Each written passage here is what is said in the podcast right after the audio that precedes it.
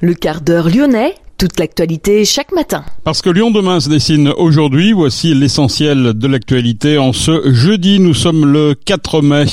Les violences et dégradations commises lors de la manifestation du 1er mai, six personnes, dont deux jeunes femmes et une majorité d'étudiants ont été jugés hier en comparution immédiate. La préfecture interdit le stationnement de tout véhicule dans lequel s'exerce une activité de prostitution dans le quartier de Gerland, notamment aux abords du stade. Les professionnels du spectacle vivant en colère après l'annonce de la totale de la subvention du TNG par la région. Un incident euh, hier, en, plutôt mardi, en fin d'après-midi sur le site d'Arkema à Pierre-Bénite, une fuite de gaz toxique.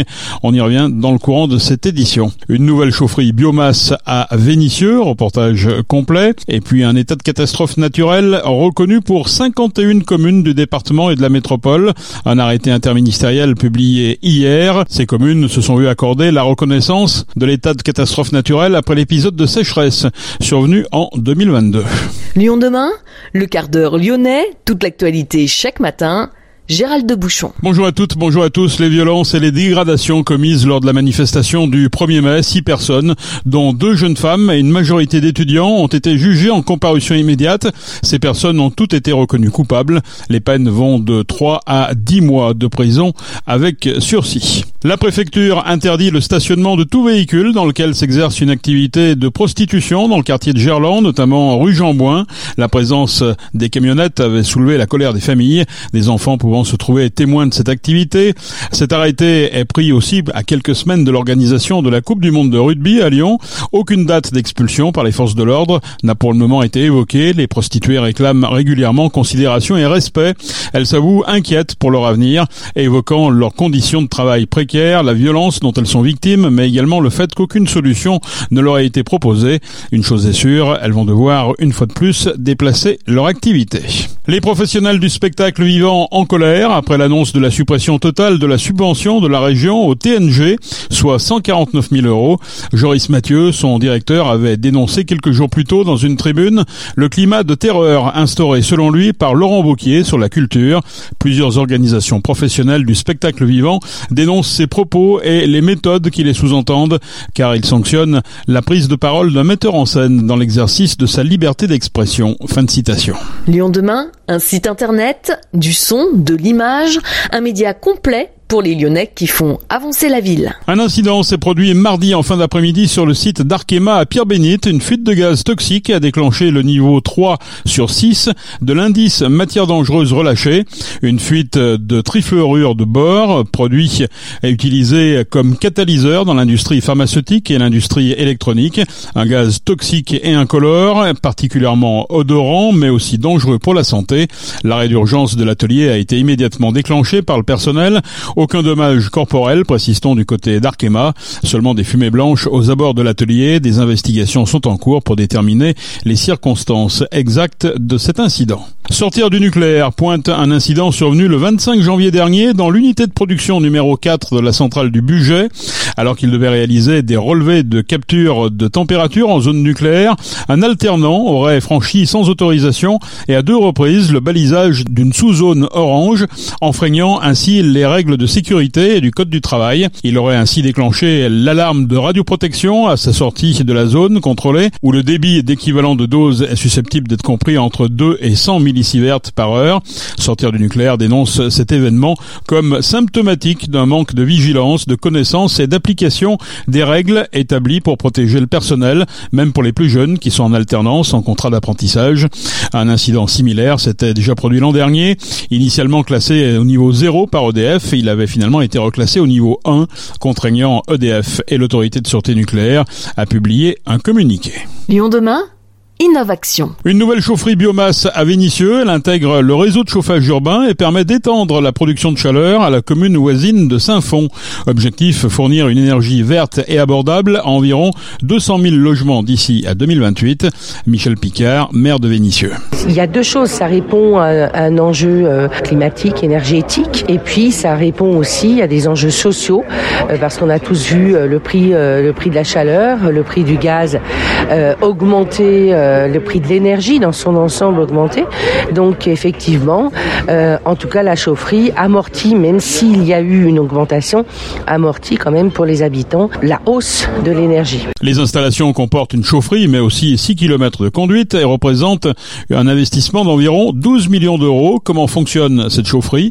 Nous avons posé la question à Jérôme Aguès, le directeur régional de Dalkia pour la région centre-est. Cette chaufferie, c'est un équipement indispensable de ce qu'on appelle un réseau de chauffage urbain. Et le réseau de chauffage urbain, c'est euh, ce qui permet de chauffer les bâtiments de la ville de Vénissieux et de Saint-Fond avec euh, des énergies dites euh, renouvelables.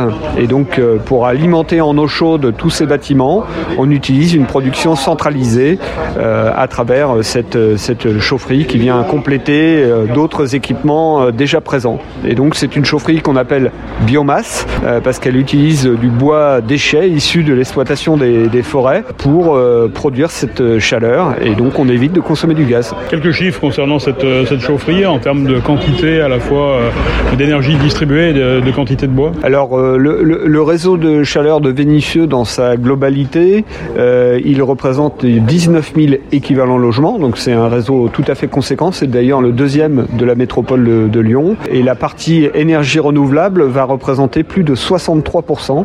Euh, et donc, euh, donc c'est très intéressant parce que bah, ça veut dire c'est 63% de gaz qui n'est pas consommé. Vous avez parlé tout à l'heure d'équipements exemplaires. Pourquoi c'est exemplaire? C'est exemplaire euh, parce que déjà, d'un point de vue environnemental, on n'utilise pas d'énergie fossile et donc on se désolidarise de la variation des prix des énergies du, gaz. C'est exemplaire aussi d'un point de vue économique parce que bah, c'est de l'activité économique pour les entreprises. Là, c'est plus de 12 millions d'euros qui ont été investis sur le territoire.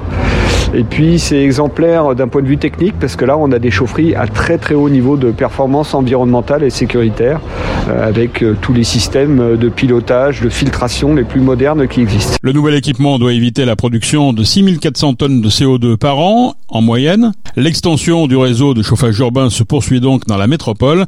Philippe Gelpa-Bonaro, vice-président de la métropole en charge des questions d'énergie. Chaufferie biomasse, ça sert à mutualiser une production de chaleur pour la distribuer à un coût euh, modéré, stable, contractualisé et avec une énergie qui est locale et renouvelable. Donc c'est tout bénéf pour les bénéficiaires et pour les pouvoirs publics qui cherchent à développer les énergies renouvelables comme la métropole de Lyon. C'est quoi l'avantage de ce chauffage au bois? Bah, Le chauffage au bois, ça permet d'avoir accès à une ressource qui est locale, euh, donc produite à moins de 150 km euh, de, de, la métropole de Lyon.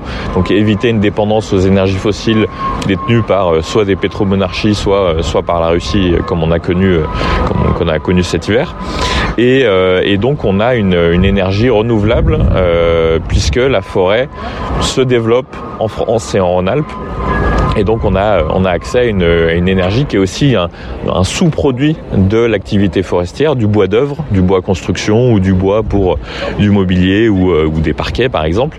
Et eh ben on va récupérer les déchets de cette industrie pour l'amener en chaufferie et bénéficier de la chaleur produite par la combustion de ce, ces plaquettes forestières, comme on les appelle, ou ce bois d'élagage, ou des bois de palettes, des bois déchets de, de la métropole de Lyon. On arrive avec ça à maîtriser le, coût de l'énergie et le coût du chauffage finalement Oui, puisqu'on passe par une délégation de service public avec euh, les délégataires. Donc euh, ici en l'occurrence à Vénissieux c'est Dalca. Et donc on a un tarif contractualisé avec une formule de prix qui est accessible à tout le monde, alors qui est un petit peu compliqué et il faut un accompagnement pour euh, le comprendre, mais les, les bénéficiaires, les personnes qui se raccordent, que ce soit des personnes morales comme des communes, des entreprises ou des bailleurs sociaux, mais aussi les habitants dans leur copropriété, savent, connaissent la formule de prix et donc ont une visibilité sur leur charge de chauffage et d'eau chaude sanitaire. C'est-à-dire que pour eux, cette année, il n'y a pas eu d'emballement de, la facture? Si nécessairement on a eu euh, une telle explosion du prix du gaz, multiplié par euh, près de 10, que même si le gaz est euh, en part minoritaire dans le prix de l'énergie, on a eu une augmentation relativement importante, il faut pas se le cacher, mais beaucoup moins importante que s'ils avaient été 100% au gaz. Donc le prix de l'énergie est maîtrisé, dans la mesure où les prix partent pas dans des niveaux assez improbables comme on a connu cet hiver et là il semblerait que les prix redeviennent un petit peu plus plus rationnels. Le mix énergétique, il est de quel pourcent euh, par rapport euh, bois, gaz euh en moyenne sur, la métropole de Lyon, nos réseaux de chauffage urbain, ils sont à 65% d'énergie renouvelable et de récupération. Donc il y a deux types d'énergie principalement, trois même. Le bois énergie, comme ici, des plaquettes forestières, les incinérations de déchets ménagers, à Rieux-la-Pape et à Gerland, et on a un petit peu de biogaz qui vient compléter. Et après, le reste, c'est principalement du gaz, du gaz euh, dit naturel, dit surtout du gaz fossile qui est donc importé du nord de l'Europe, de la Russie ou de l'Algérie, et qu'on brûle en complément quand il fait très froid, par exemple, ou euh, au moment des pics d'appel le matin ou le soir quand les gens rentrent chez eux et qui remettent le chauffage. L'approvisionnement du bois énergie se fait à l'échelle locale, il faut le rappeler, dans un rayon d'approvisionnement d'environ 80 km. L'état de catastrophe naturelle reconnu pour 51 communes du département et de la métropole dans un arrêté interministériel euh, publié ce 3 mai de Anse à Villefranche en passant par Givors. Ces communes se sont vues accorder la reconnaissance de l'état de catastrophe naturelle après l'épisode de sécheresse survenu en 2022. Les sinistrés disposent d'un délai maximum de 30 jours à compter du 3 mai, date de parution de l'arrêté au journal officiel, pour faire leur déclaration auprès de leur compagnie d'assurance. Parmi les communes concernées, citons Brignais, Belleville, Chaponneau, Charbonnière, Curis, Écully, Francheville, Givors, Limonest, Mézieux, Pierre-Bénite, Saint-Cyr ou encore Saint-Didier-au-Mont-d'Or. Enfin, un mot de sport. L'Asvel a remporté une large victoire face à Cholet, 98 à 69. Un match mené de bout en bout.